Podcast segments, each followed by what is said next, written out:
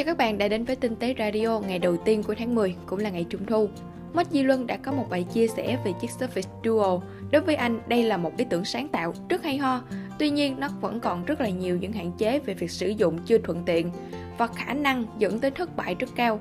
Đây là những lý do mà anh đưa ra cho việc Surface Duo sẽ thất bại. Đầu tiên là mức giá $1,400, một con số không hề rẻ, nhưng mà các Surface Duo định vị mình trong thế giới smartphone lại chưa thuyết phục. Surface Duo sinh ra để chạy ứng dụng hai màn hình, cái đó thì Microsoft đã nói rất rõ.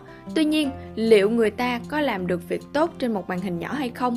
Hay là người ta chỉ đơn giản là lôi cái tablet Surface Pro ra hay là iPad ra để làm cho nhanh? Khi mà để hai app ở hai màn hình nhỏ như vậy thì nó có thực sự giúp tăng năng suất hay không? Với một số app của Microsoft được tối ưu cho Surface Duo, liệu người ta có thể tận dụng nó được hay không? Còn về việc giải trí thì một bên bật YouTube, một bên bật Facebook, nghe thì có vẻ hợp lý, có vẻ hay, nhưng mà rõ ràng là điện thoại một màn hình cũng làm được, chưa kể là chức năng Picture in Picture có vẻ là hữu ích hơn trong tình huống này. Những vấn đề về phần mềm thì cách mà Surface Duo cho bạn mở app ở hai màn hình không tự nhiên và không thuận tiện, khiến cho việc sử dụng máy trở nên khó khăn hơn và đòi hỏi bạn phải học, phải làm quen rất là nhiều. Cách mà app chạy giữa hai màn hình cũng làm mọi thứ trở nên rối rắm. Nó cộng thêm một sự phức tạp mà anh em không hề thấy khi mà cần chạy hai app song song ở chiếc điện thoại Android khác. Rồi phần mềm lỗi khi mà xoay màn hình, khi bung app ra toàn màn hình, lỗi bị đơ, chậm, v.v. cũng là những thứ khiến cho trải nghiệm của Surface Duo thực sự là một điều rất tệ. Một cái máy $1,400 thì cần làm tốt hơn thế rất nhiều. Tiếp theo nữa thì hai màn hình nghe có vẻ là hay, nhưng khi cần sử dụng một app bung lớn ra để tận dụng diện tích màn hình rộng rãi thì bị vấn đề nghiêm trọng là một đường đen chia đôi bất cứ thứ gì bạn đang dùng.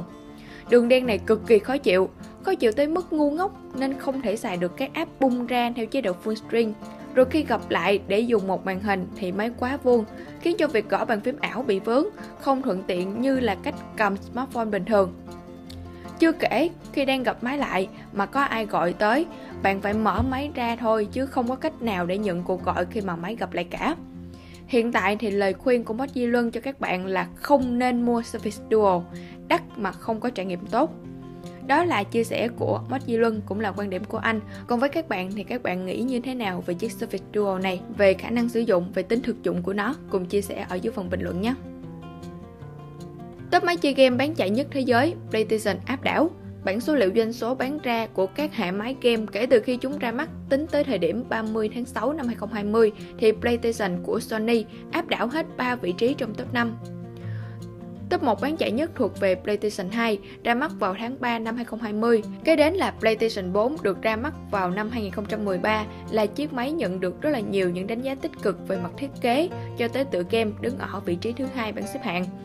PlayStation 3 đứng ở vị trí thứ 4 trong danh sách này, đứng sau chiếc máy chơi game Wii của Nintendo với 101,6 triệu máy.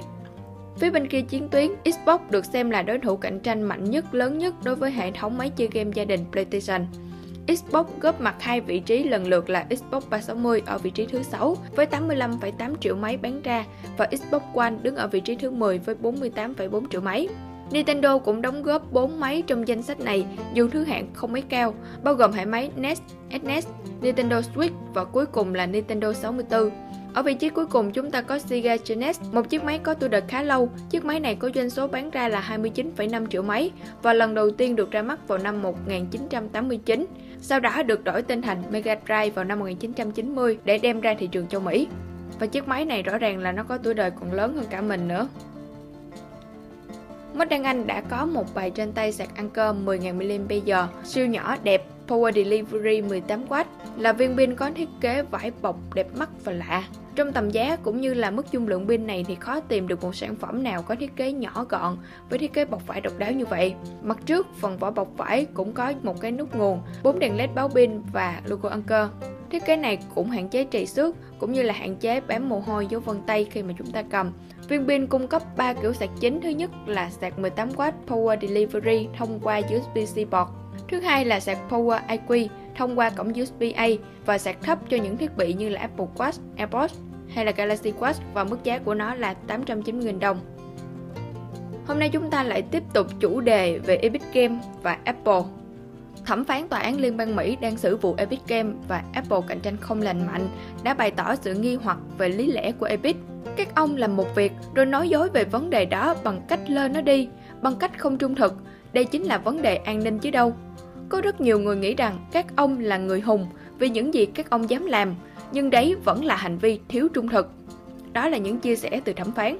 Thực tế, thẩm phán Mỹ không đồng tình với quan điểm của Epic rằng Apple ứng dụng hệ thống thanh toán độc quyền đối với những ứng dụng phân phối trên App Store là cạnh tranh không công bằng. Cùng lúc, bà cũng không đồng tình với nhận định hành động của Apple khiến cho việc phát hành Fortnite bị ảnh hưởng thông qua chính sách của họ vốn đã áp dụng từ lâu trên Apple Store. Với tình hình này thì có vẻ là kiện tụng sẽ diễn ra dài dài và tựa game Fortnite hiện tại thì cũng chưa thể nào sớm quay trở lại App Store được. Và cuối cùng, mà các bạn tham gia game để được nhận quà, anh Hiệp đã quyết định là tặng cho anh em một chiếc máy sấy quần áo Beko mới trên tay. Và điều đơn giản là anh em chỉ cần chia sẻ hình chụp từ lòng máy giặt hay là máy sấy ở nhà anh em, giống như là hình cover mà anh Hiệp đã chia sẻ trong bài mini game á. Chụp hình từ lòng giặt máy sấy nè, post hình vào bài viết của anh Hiệp. Phần thưởng sẽ là một chiếc máy sấy Beko và thời gian kết thúc là 23 giờ 59 phút ngày 10 tháng 10 năm 2020. Chúc các bạn may mắn. Còn bây giờ mình xin chào và hẹn gặp lại. Mình là Huyền Vân trên tinhtế.vn.